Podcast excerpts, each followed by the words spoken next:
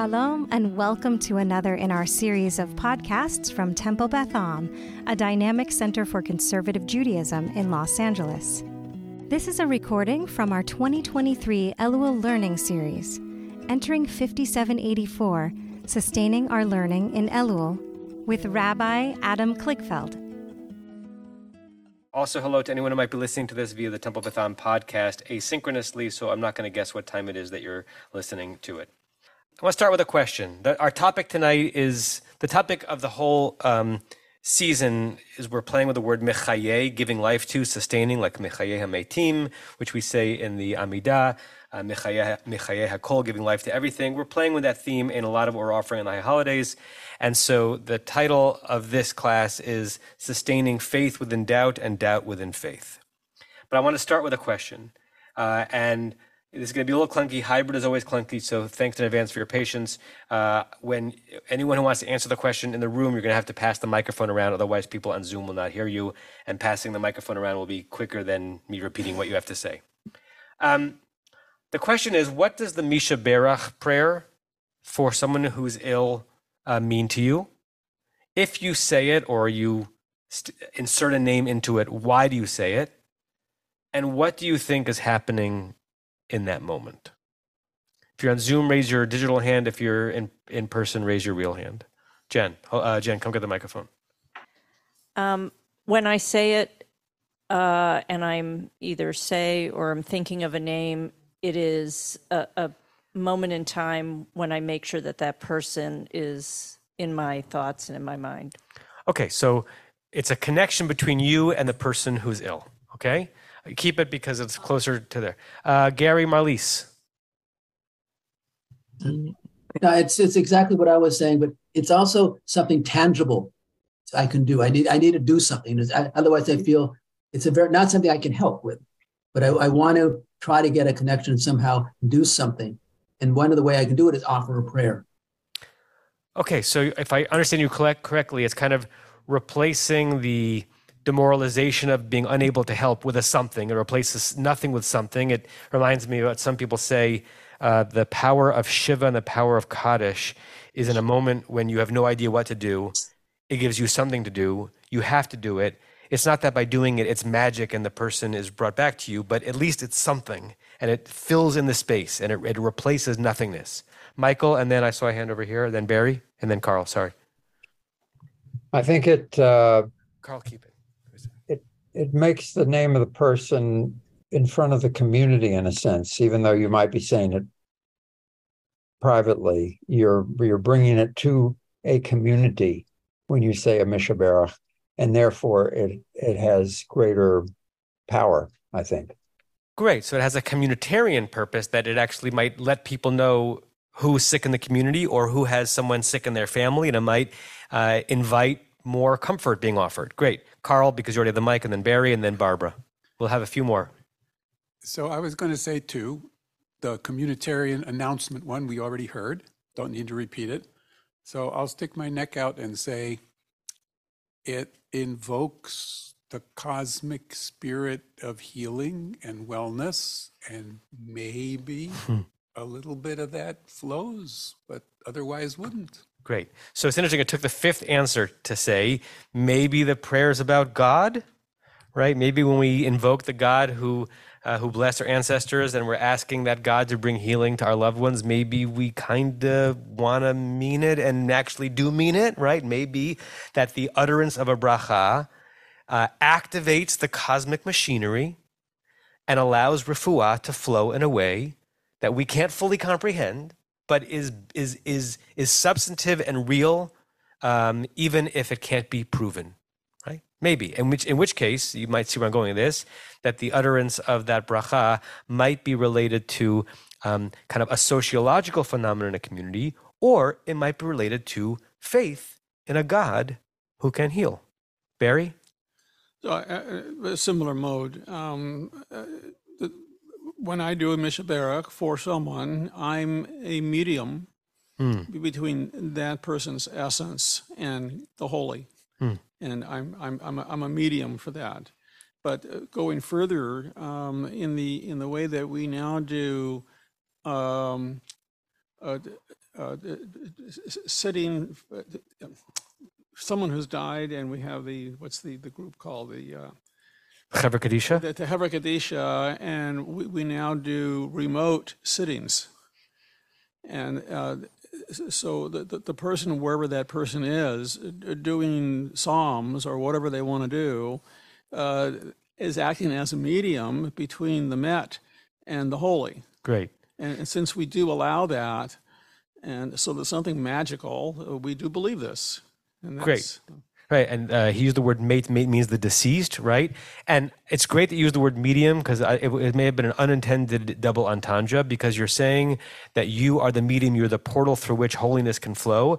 And medium is also one of the words that we have in the English language to describe people who, you know, who have little um, office spaces on the corner of, I don't know, La Cienega and Orlando, saying, come in here and can and and um, communicate with your deceased loved ones. And our initial reaction might be to, like, you know, raise our eyebrows at that, and that's a little kooky, and someone's being taken for a ride. But when we participate in rituals like this, we're sort of leaning into the possibility that we serve as media, as portals through which some divine flow can be present. Uh, Barbara, last one on this. Well, as a physician, I I really don't believe that there's magic in getting people healed, except maybe through medications and surgery, et cetera. I do believe that some people, some diseases will heal themselves. But I do feel that when I say a Mi Sheberach, that I'm, I've already previously talked to the person about whom I'm saying this, or for whom I'm saying the Mi Sheberach. And I kind of hope that the E S P between me and that person is going through, and, and the p- person understands that I care about them and hope that they get better. Lovely, right? So even if you believe as a physician that it's mostly medication and the right recipe of of approaches to healing is going to do the main job of healing, you're still leaning into the notion that by uttering this prayer, there is a connection between you and the one who's ill. And by inference, let's just be logical, and that would mean that by not uttering that prayer, there would be less of a connection, right? Let's just say that out loud.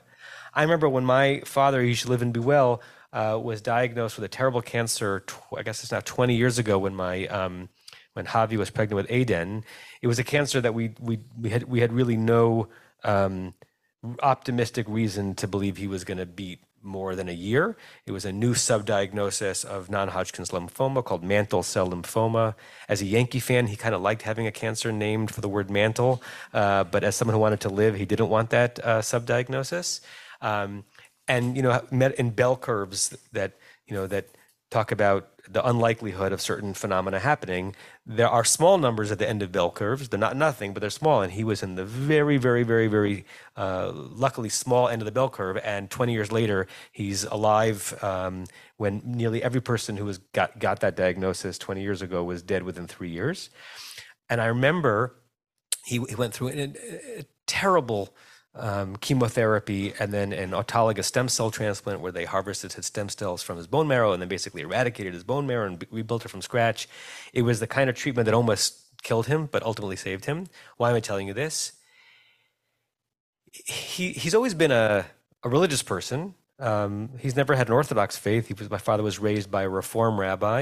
He really thinks of himself as a Reconstructionist Jew, as most conservative Jews are when they're when they're being honest with themselves.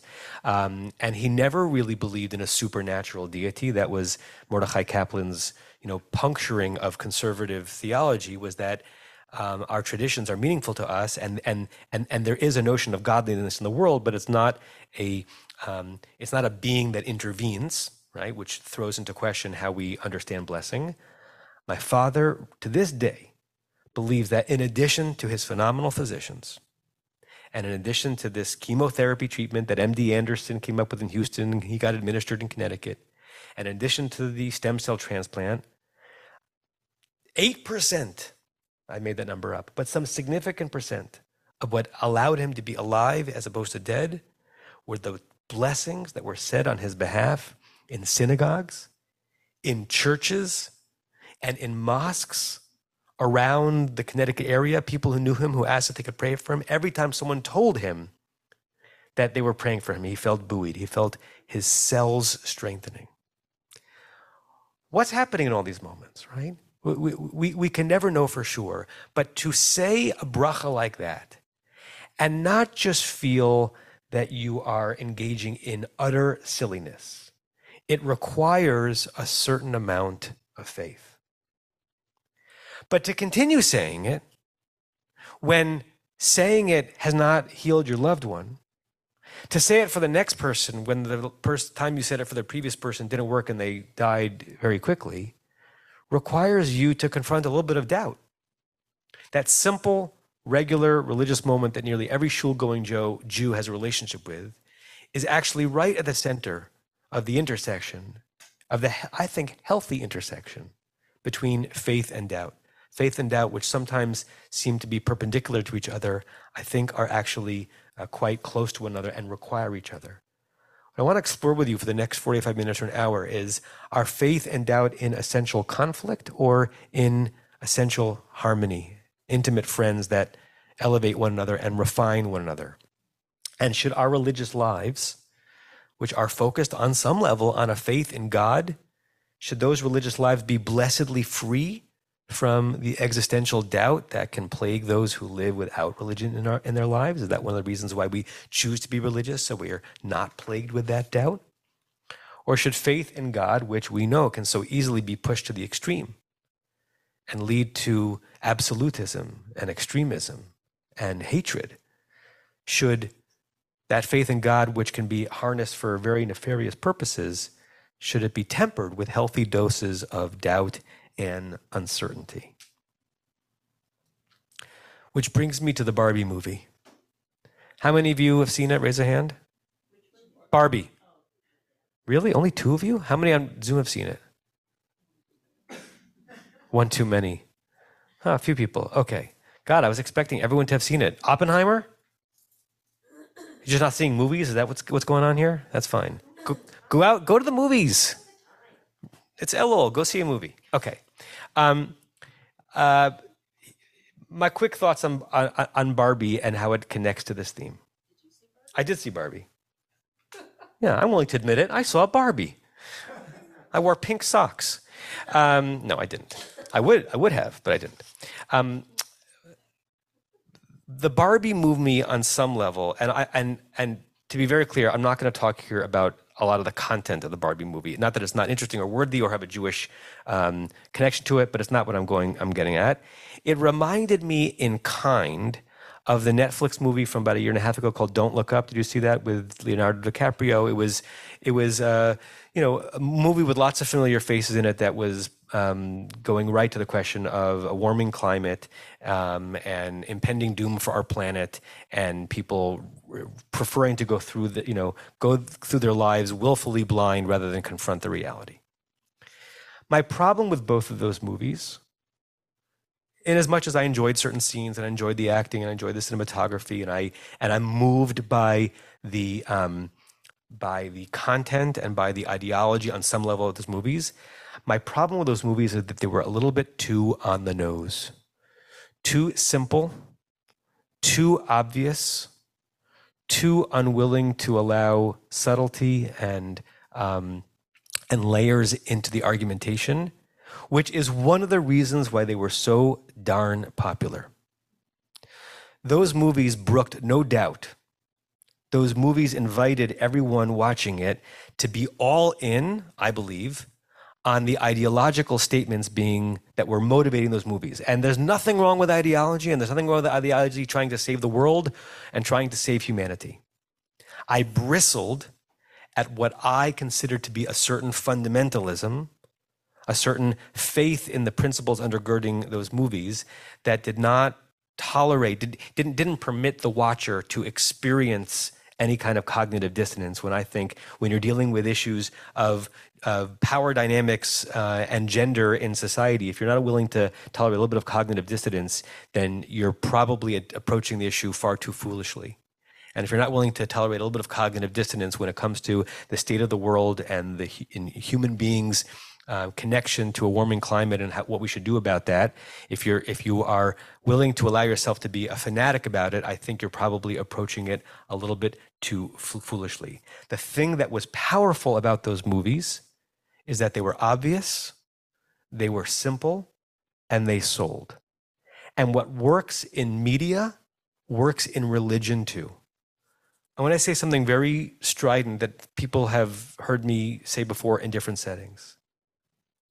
I have a, not a whole lot of optimism, unfortunately, that everything to which I am um, dedicating my life and work to, the overlap of a traditional and progressive and open-minded and generally liberal, liberal and observant Judaism will not be, have been for naught on some level. I don't have great confidence that in the year two thousand one hundred fifty, there will be a lot of Jews in the world like us. I think Chabad will be doing great. And I think that the Belzer Hasidim will have five times as many people in their population as we do. And one of the reasons why that's the case and why fundamentalist expressions of Mormonism and fundamentalist expressions of Christianity and fundamentalist expressions of Islam are both so numerous and popular is the very reason why they are dangerous, I believe, and do something bad for the name of faith, the kind of faith living that we're all interested in. Because there is something that is compelling about unwavering faith. There's something compelling about certainty. It feels really good. I remember I spent a semester in yeshiva when I was in college. Uh, many of you know, I, I, I had some credit before I started college. I did not go to a day school growing up. I went to public school and then a private non-Jewish school. I went to my synagogue Hebrew school and I got some private tutoring uh, so that I could learn some Hebrew skills. And we went to shul every week. I learned how to daven and how to lane by just being in shul. Uh, but I was in my third year of college and I was studying Jewish history and psychology and I had a semester to play with and I knew the Hebrew language pretty well and I was a pretty educated Zionist and I knew about Jewish ritual life and I'd never studied our text in the original. I'd never studied Rashi. I'd never learned a Mishnah intentionally. And so I spent a semester at a yeshiva in Israel called Yeshiva HaMiftar, sometimes referred to as Bravindr's Yeshiva. It was one of the more liberal and open-minded Orthodox yeshivot at the, at the time. And it was one of the places where I was told you could go as a proud and out uh, conservative and egalitarian Jew. And as long as you weren't trying to impose that on them, you were their guest, that you would learn an enormous amount. You'd learn how to study the tradition, and to this day, I'm, in, I'm incredibly grateful to my teachers for bringing me into this sea, into this ocean.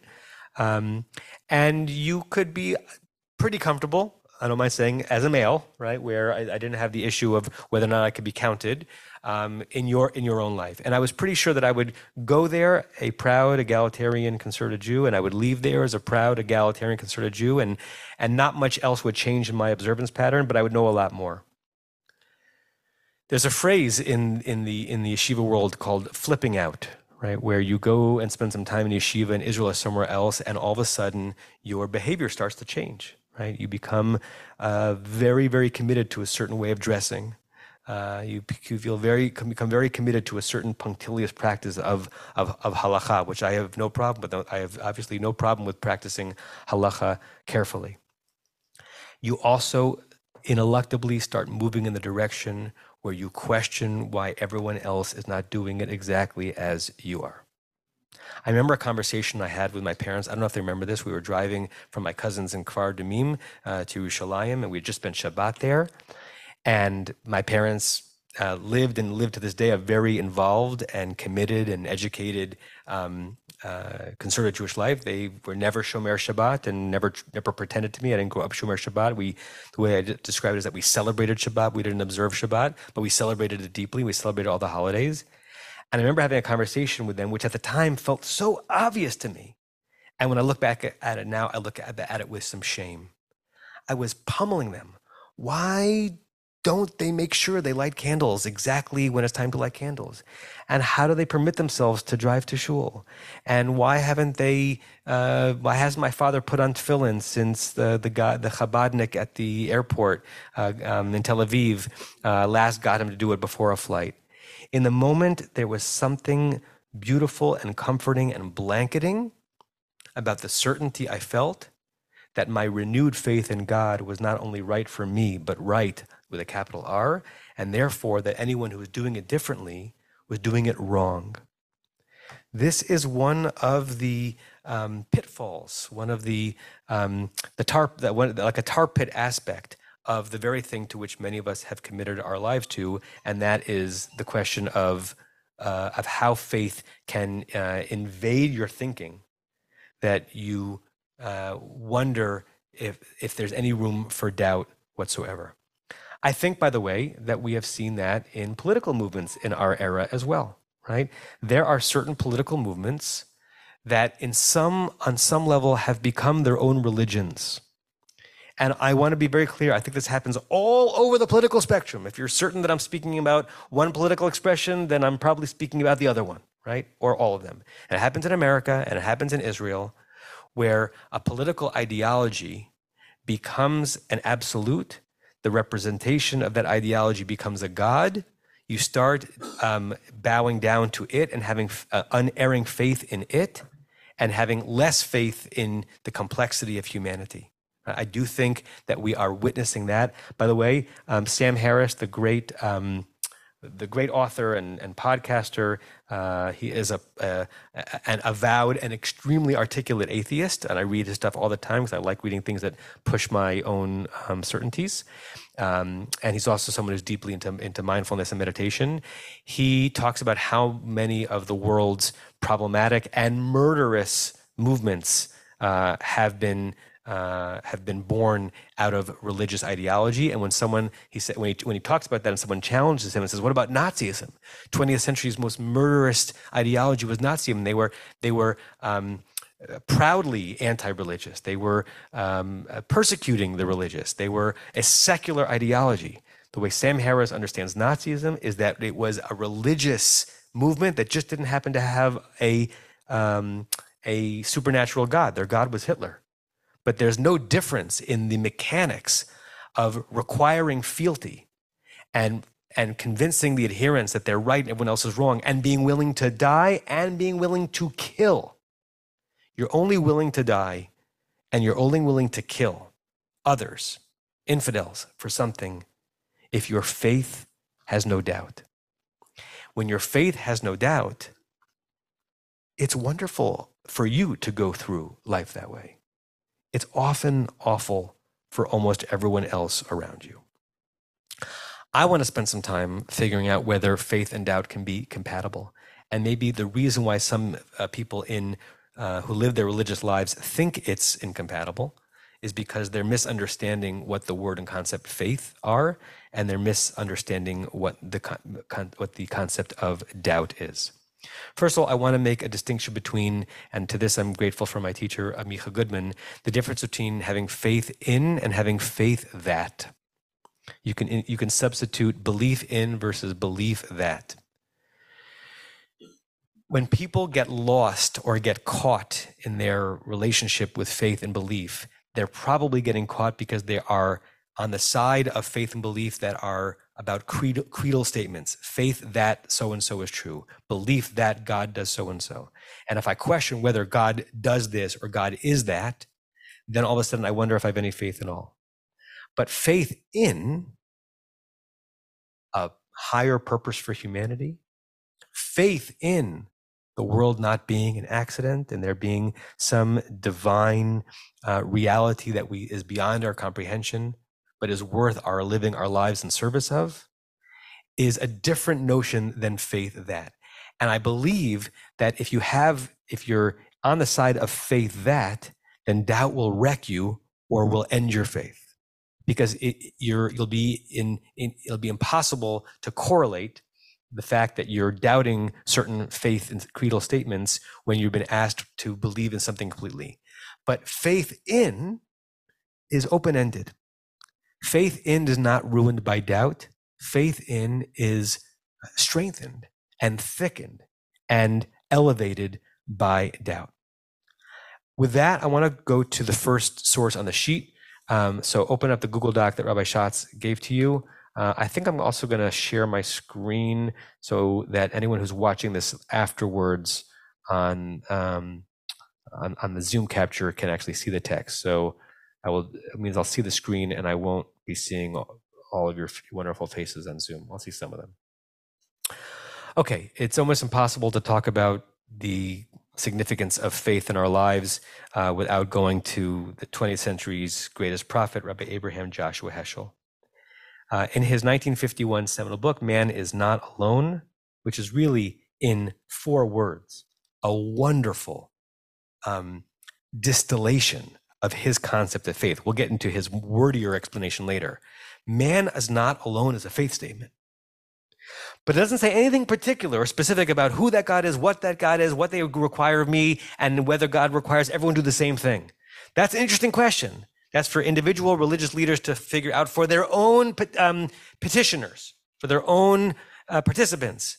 But man is not alone is his four-word way of saying, I have faith. And I have room for enormous doubts about what that means. But we're not here by ourselves. This is an extended section of that book. The whole uh, extended section is called Radical Amazement, one of the most oft-quoted uh, concepts of Heschel, and he refers to it uh, in this first paragraph. I'm just going to read it. I think it's going to be easier. Um, normally, I would call on people. The and, and if you haven't studied Heschel, it's rich, it's hard. Every sentence deserves an hour of unpacking. And there are a lot of sentences here, and they're not. We're not going to do them all justice, but I wanted to give you this full, this pretty full section. The greatest hindrance to knowledge is our adjustment to conventional notions, to mental cliches.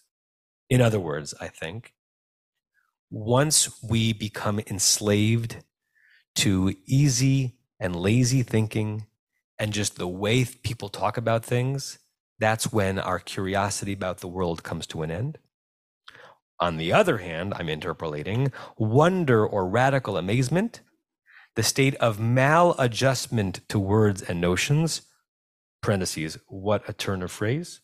Mostly we think of the word maladjustment as something we do not want to be in relationship to something about, right?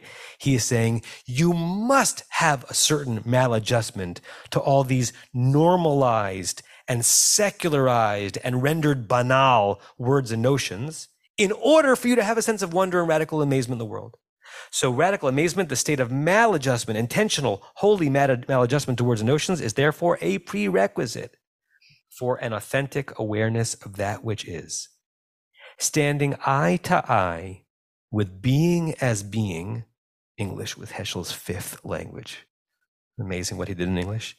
Standing eye to eye with being simply as being, raising being up as As, it's, as a, the loftiest of notions, we realize that we are able to look at the world with two faculties, with reason, I'll add, the kind of reason that makes us question and doubt and, and, and rethink and be uncertain, we need that, and with wonder. Through the first, we try to explain or adapt the world to our concepts. That's a good thing. That's how science develops. That's how relationships have a chance of lasting.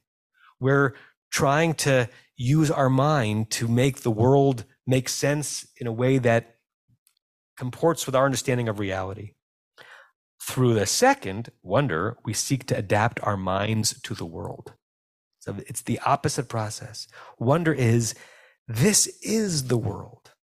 This is what I have been gifted with. How can my minuscule pusillanimous brain behold it a little bit? That is wonder. The doubt, that part of the reason in the first part of the process, doesn't undo the wonder and the faith in the second part. They're just happening all the time in our one little mind. Wonder rather than doubt is the root of knowledge, which again is an interesting turn of phrase because we normally think that doubt and curiosity is what pushes us to inquiry and knowledge. And he's not putting down doubt. He's just making a distinction between doubt and wonder. And I'm using wonder as a stand-in for faith and belief. Wonder rather than doubt is the root of knowledge. How?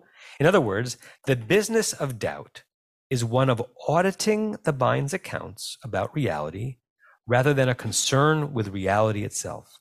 Doubt comes in not when I'm trying to actually learn more about what is real, but trying to figure out where is the the gap between what I currently think the world is and what it actually is. And, and if I go down that rabbit hole, I'm obviously going to get to some dead ends and I'm going to be in doubt. And there's nothing wrong with that. Um, it deals with the content of perception rather than with perception itself. And the content of perception is significant because that's the way a human being deals with the world. But it's one step removed from perception itself, and his understanding of perception is simply, but it's not simple, perceiving the world as it actually is.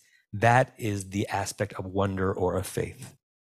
First we see, we take things in, we discern. Next we judge. Once we see something, we judge something about it, and we form an opinion, and there and thereafter we doubt. In other words, to doubt is to question that which we have accepted as possibly true a moment ago. You can't doubt if you didn't start with certain principles that you thought were true. I thought X was true. Now I'm wondering if X is true. Therefore, doubt comes after knowledge. Doubt is an act of appeal, a proceeding by which a logical judgment is brought from the memory to the critical faculty of the mind for re-examination. Accordingly, we must first judge and cling to a belief in our judgment before we are able to doubt. But if we must know in order to question, if we must entertain a belief in order to cast doubt upon it, then, oops, I didn't change the screen, then doubt cannot be the beginning of knowledge. It's an elegant little proof that he did, right? That doubt cannot be the beginning of knowledge because in order to doubt, you already had to have knowledge, which means don't rely on your doubt to be the thing that opens you up to the beauty of the world. There's nothing wrong with doubt, but that's not where learning begins. Doubt is your testing what you've learned. You have to be in a different mind frame to doubt than to be in the mind frame of faith or belief or true openness. Wonder goes beyond knowledge. We do not doubt that we doubt, but we are amazed at our ability to doubt, amazed at our ability to wonder. He who is sluggish will berate doubt, right? You might think, and I think he might be using sluggish here in the sense of someone who's spiritually sluggish. And I'll use coll- ver- colloquial terms. If you think you're very frum, but you're not really willing to think hard on what your religious reality is, you might think that doubt is a terrible thing. I have no space for doubt. My community has no space for doubt. My yeshiva has no space for doubt. My religious life has no space for doubt. And my tzitzis has no space for doubt. That's sluggish thinking, no matter how um, you know, pr- uh, particular you are about your hechshers. He who is blind will berate wonder, right? Be- in other words, if you are saying that wonder has no space because all you are is a rational person who judges and doubts, then you're actually blind to what the world has to offer. Doubt may come to an end. Wonder lasts forever. Wonder is a state of mind in which we do not look at reality through the lattice work of our memorized knowledge, right? Kind of rote memory. Heschel had an encyclopedic, encyclopedic command of the rabbinic literature, but he didn't rely on that. That wasn't, that, that was, those were the accoutrements to his faith. But his faith was something enormously bigger than that. The lattice work of our memorized knowledge, that's impressive. You have to know the tradition to be able to wield it. But that's not what wonder is, in which nothing is taken for granted. Spiritually, we cannot live by merely reiterating borrowed or inherited knowledge. Boy, do we do that all the time. And that happens more in a frummer zone where it's considered to be a triumph to repeat by heart what Rashi said a thousand years ago. I love studying Rashi. I love br- br- having Rashi break open a verse for us. But it's not the apex of religious life to know Sforno's commentary on the Torah by heart. But in some parts of the religious world, it's been upended, and that becomes the apex of a life of faith, not according to Heschel. It will tell you only nothing is taken for granted. Each thing is, sorry, I, I skipped a line. Inquire of your soul, what does, what does it know? What does it take for granted? It will tell you only no thing is taken for granted. Each thing is a surprise. Being is unbelievable. We are amazed at seeing anything at all. Amazed not only at particular values but and things, but at the unexpectedness of being as such, at the fact that there is being at all. The paradox here is that the religious life can be a veil, can occlude the thing that religious life is actually trying to get us to. Religious life and observance and building a sukkah and shaking the lulav and, and preparing our home for Shabbat, which are things that I all, I all believe in all of them. They can be the portal to our religious life and the obstacle that's getting in the way of our actually living a life of faith, because since we're focusing on these particulars, what we're not focusing enough on is, I'm alive and that's extraordinary. That's a faith statement. Those of you who come to Daily Minyan or come to Shul on Shabbat or love hearing Avinu Malkeinu on, on high holidays, I'm not poo-pooing any of those experiences. But how many times are those experiences lifting you off the page, getting you to a place of wonder simply about being? Not wonder about how nice that tune is, how great the harmony is, how sitting in the round really changes the davening, right? Wonder simply at being. If we're not getting to wonder simply at being, then we're not allowing faith to operate on a level that it's supposed to, according to Heschel. And we're, and we're misunderstanding what faith is, which is why we might think that it is incompatible with doubt. Now, that was chunky and thick. And let me pause for a second for comments and reactions to uh, what Heschel said and what I said about what Heschel said. Irv, let's take the microphone.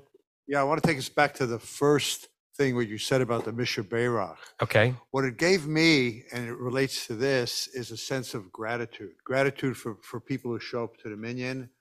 Uh, it's one of the reasons why I come. I went through two Kaddishes, my dad and mom. People were there for me, I'm there for them. So if you look at, at that gratitude, I have gratitude of the washing machine, because I learned what it takes when you don't have a washing machine by reading Caro's book. I never experienced it, explaining how the people in the hill country spent hours and hours just washing clothes and suffering to do that. So when, when it washes my clothes, I have gratitude. So it's the gratitude, I think, that changes the need for looking at the minutia of what constitutes a religious life to what it's supposed to be. Wonderful. And Irv, I'm thrilled that some or maybe even many of your experiences in prayer open you up to that. It doesn't happen for everyone. It doesn't happen to be every single time, right? But if it happens some of the time, that's that's a pretty good it's a pretty good batting average. Um, other hands in the room, Barbara. Um, this this takes me back about sixty-five years to what has what was the most significant sermon that I ever heard. It was on Yom Kippur. The most significant sermon you ever heard was not in the last fourteen years? Nope, not at all. Sorry about that. It was Rabbi Saul White in San Francisco at Beth Sholem. Uh, his son is actually a classmate of Joel Rembaum's from rabbinical school. And his, the sermon was titled about, do you have to believe or is faith enough? And this this whole thing takes me back to that. I mean, I was a twenty-year-old college student or twenty-two-year-old, you know, medical student. I don't know exactly which year it was, but it was a long time ago. And and it was really important to me because he stated you don't have to believe something. As he said, scientists can't believe something they can't see. But having faith, you can have faith that, that there is a God. You can have faith in things that when, have gone on in the world. But you don't have to necessarily believe what you can't see. And that's okay. And and this really takes me back there and make, makes me feel good. Thanks, Barbara. Anyone else on Heschel before we pivot? Yes, Kathy. Can someone give Kathy the microphone? Jennifer, you're getting your steps in today.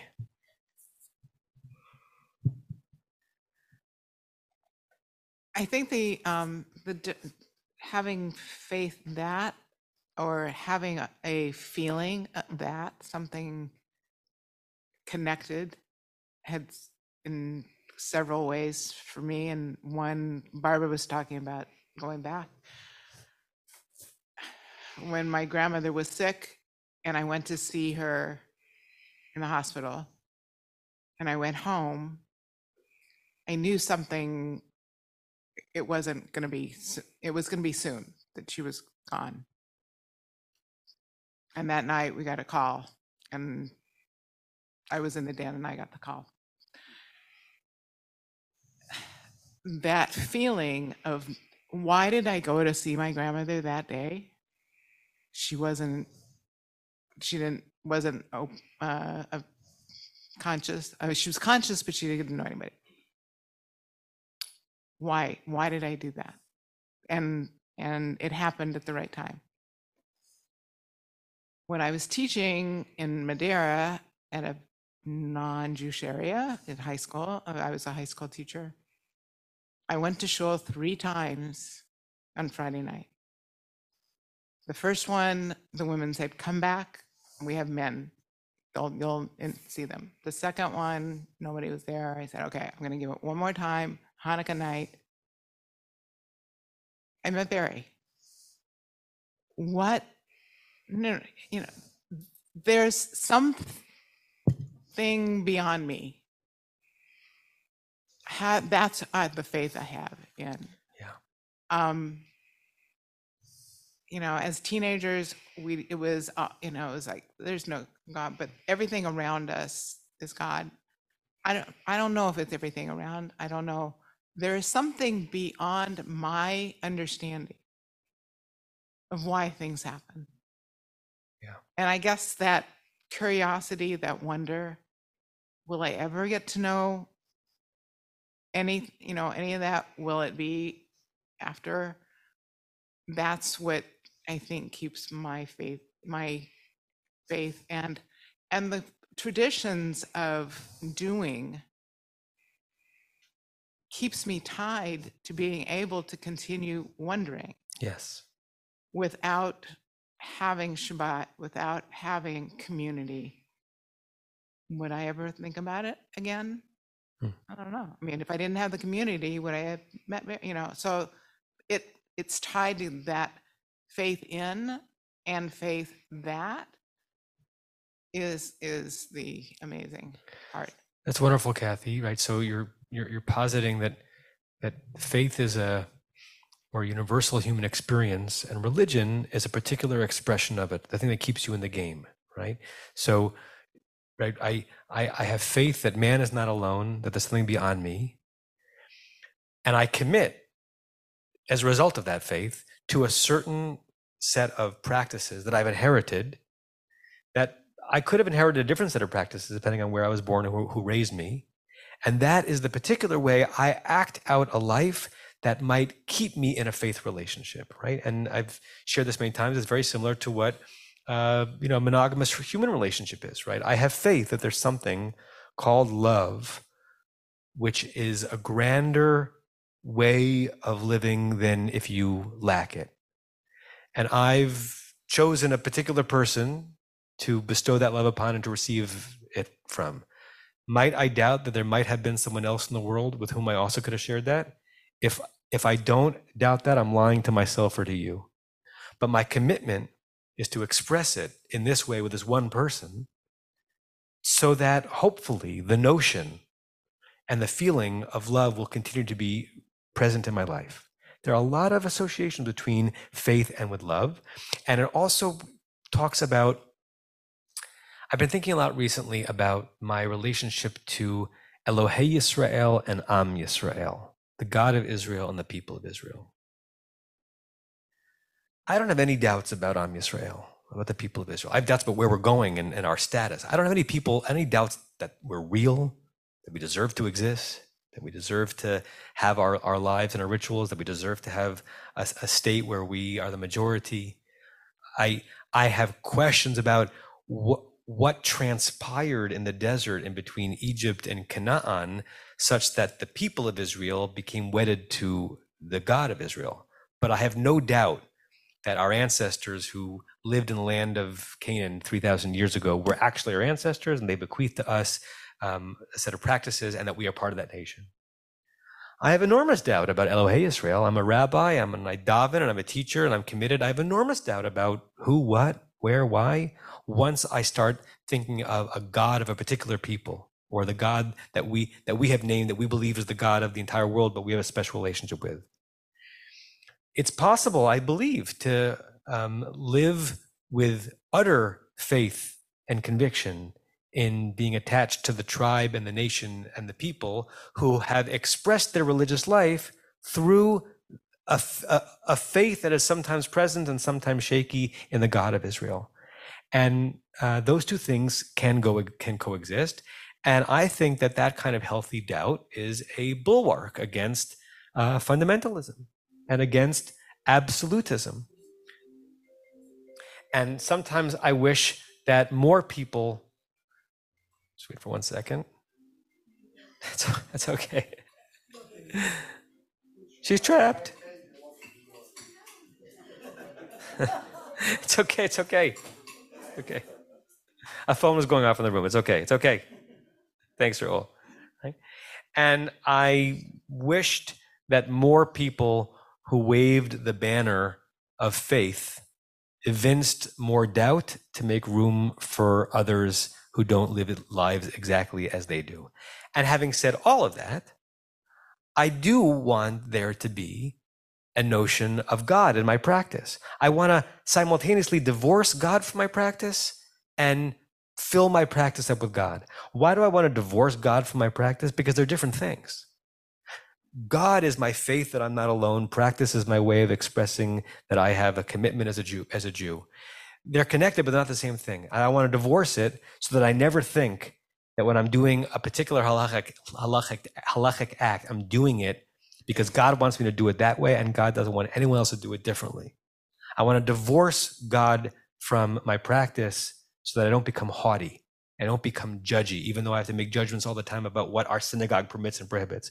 I want to divorce God from practice, so I'm never willing to harm someone for my practice or berate someone for their practice. And I want to infuse my practice with God so that I'm not just a member of a club and I'm not just a member of a team that decided what its own rules were, and that my expression of Judaism and my ritual practice can have something lofty attached to it.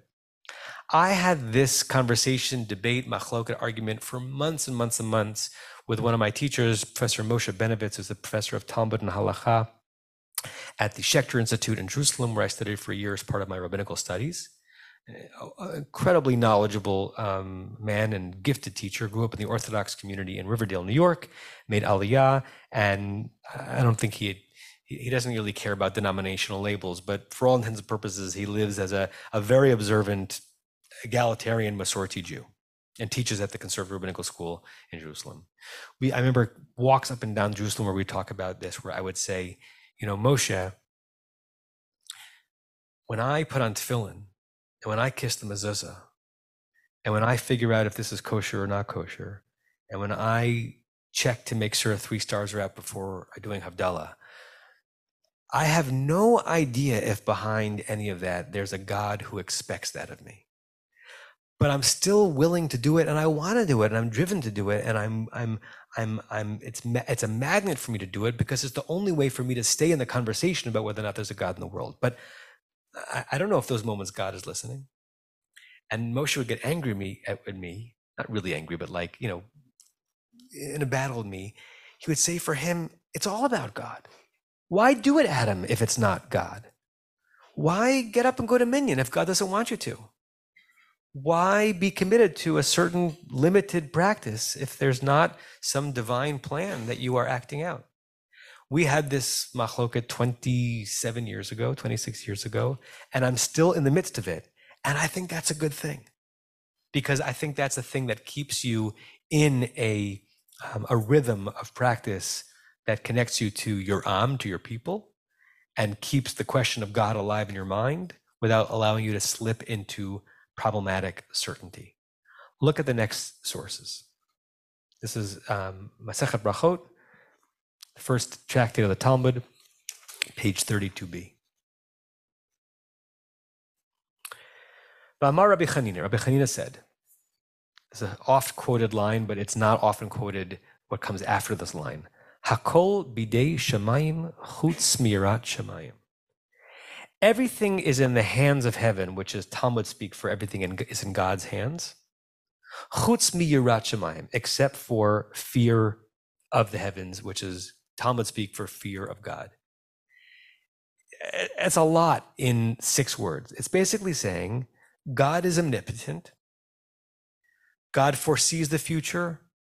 God controls the world. There's one thing that God doesn't control, that God can't control. And what is that? Whether or not you believe in God. It's a fascinating construction, right? So the God is the most powerful being in the world and the most powerless being in the world. The most powerful being in the, God, in the world because God controls everything except your ability to know or to say whether or not God is in the world. And if you don't know or say that God is in the world, then is God really in the world? The Talmud, I believe, is struggling with some of the questions that we're dealing with today, um, and trying to figure out how you ex- exercise your human faculties to bring yourself to the faith in the very God who controls everything except your faith in that God. Shenamar, as it says, a quote from the thirty, from the tenth chapter of the book of Deuteronomy, "Va'ata Yisrael ma Adonai Elohecha shu'el mimcha me'imach ki im lira." It says, now God says, uh, now Israel, what is it that God asks of you except for um, awe or fear, which is understood syntactically to mean the only thing God is asking of you is faith. Everything else God controls. Right? So that's not really what the verse means in context, but that's what it means in, in the Midrash, right? That is if to say there's only one thing that you really need to do to exercise your religious life that God can't control for you, and that is whether or not you believe in God. That's the proof text that Rabbi Chanina uses. Okay, then the Talmud has a really interesting conversation on that. Atu yirat shamayim milta zutartahi? Is fear of heaven, which is another way of saying faith, such a small thing? What does that question mean? The question is responding to the part of the Talmud that says there's only one thing that God asks of you, and that's having faith in God. Talmud says, well, that's a pretty big one thing. Is it is is faith in God such a small and minor thing that it could be the one small thing that God asks of you? Bahama Rabbi Chanina. But that same Rabbi Chanina said, Mishum Rabbi Shimon ben Yochai, in the name of Rabbi Shimon ben Yochai, Ein lo l'hakadosh baruch hu b'beit gnazav ela otzar shel yirat shamayim. The thing that mostly fills God's supernal storehouses of great holy stuff is the fear of heaven. This teaching by Rabbi Chanina suggests that the fear of heaven is extraordinary, is grandiose, is the biggest thing in the world. It's the thing that fills God's storehouses. So how could it be the thing that vil- fills God's storehouses if God's in control of it? And the the the one thing that human beings actually control. The proof text, Amar Yirat Adonai Hi Otsaro, a verse from Isaiah, that the fear of God, that is God's treasure. The word Otsar can mean treasure. It can also mean storehouse. That's how the pun works in the Talmud. And then the Talmud responds to its own question. Is it possible that the question was that, that the fear of God could be such a small, minor, middling thing when the Talmud elsewhere says that it's the biggest thing in the world? In, yes. It's very problematic that the word, that the letters Aleph, Yud, Nun mean yes and no. Ein means no, in means yes. Took me a long time in Yeshiva to figure that out. In, yes, it's true. Legabe Moshe milta zutartahi. Moses is the one speaking in that verse in Deuteronomy. And Moses was a paragon of faith. Moses had great Yirat Shamayim. So for Moses to speak about faith, he could say, there's only one little thing that God is asking of you, and that's having faith in God. That shouldn't be so hard, because for Moshe, it wasn't so hard, at least according to the rabbinic imagination of who Moses was. Da'amar Rabbi Chanina, because again, Rabbi Chanina said, so he's getting a lot of play here, Mashal Adam, this can be compared to a person, Shemivakshim Mimenu Kli Gadol. Someone asks a person for a great vessel, a huge vessel. V'yeshlo, well, the person has it. Dumeh alav kechli katan. That seems like a small request. If I asked you for fifty dollars and you only have ten, I'm asking you for an enormous, impossible thing. If I ask you for one thousand dollars and you have two million, it's nothing. right? If I'm baking a cake and you're my next door neighbor and I need three eggs and you only have two and you were going to use at least one of them for your own cooking, then my asking you for three th- eggs is an enormous thing. But if you have an egg farm and you have more eggs than you know what to do with, then my asking you for three eggs is a nothing. And then the Talmud continues, katan be'elo, but if you ask somebody for something small and they don't have it, domeh alav kechli gadol, it's as if it's a great and large vessel. In other words, to Moshe, who, for whom faith was abundant, having a little faith is not a small, it's not a, it's not a big thing, it's a small thing. To us, it's an impossible thing. It's the grandest thing that we can possibly imagine. It's the thing that we have a taste of it, a whisper of it.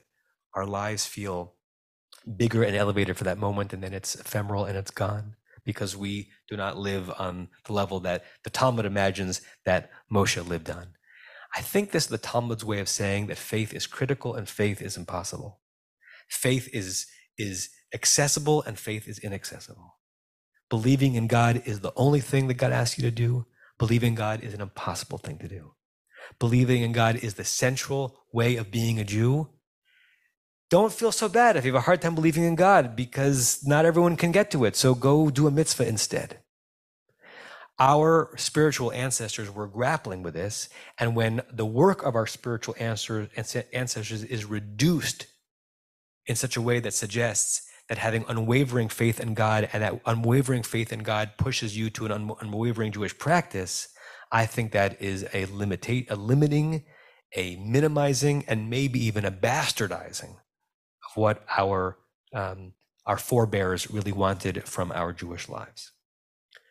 Uh, we did Heschel, we did Talmud. I want to finish with a Christian theologian, Philip Yancey. He's an author, theologian.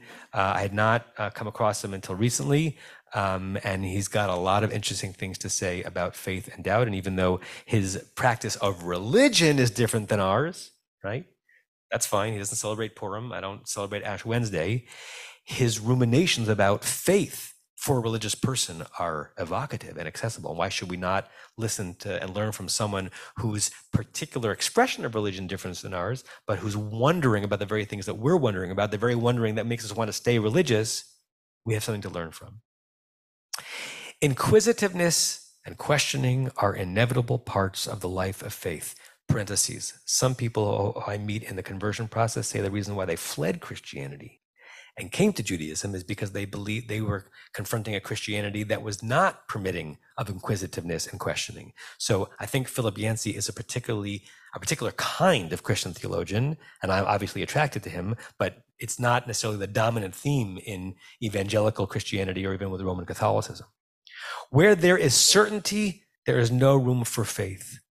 That should be, I'd like that on my tombstone, if any of you are around when that happens, right? Because it's pushing against the orthodoxy, and I'm using that term with a double entendre, that faith requires certainty. Uh-uh.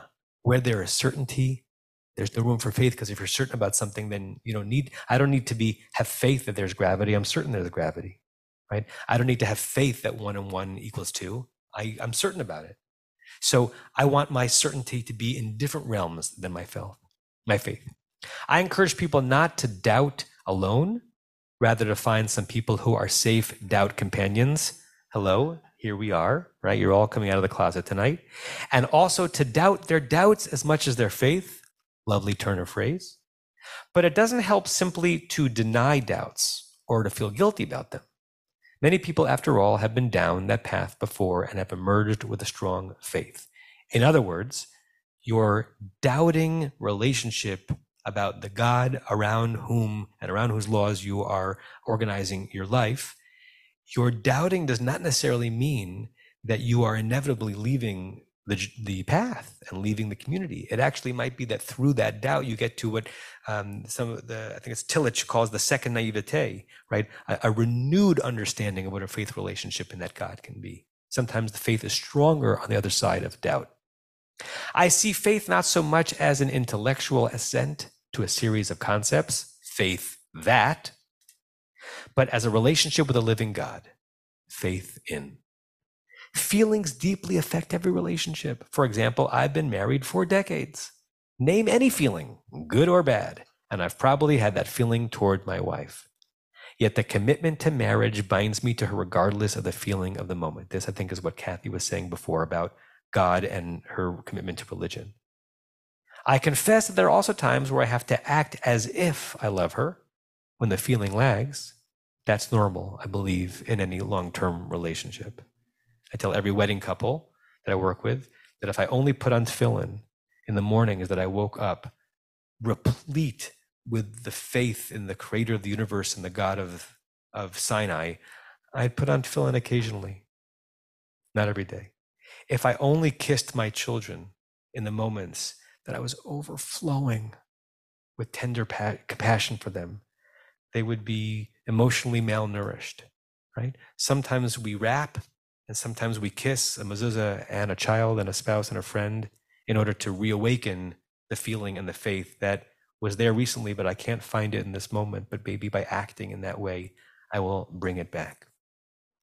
We looked at how, and we'll end with this, how in the Talmud um, in uh, two thousand years ago and in Heschel last century and in uh, Yancey this century, there seemed to be um, a healthy tug of war or dance between faith and doubt.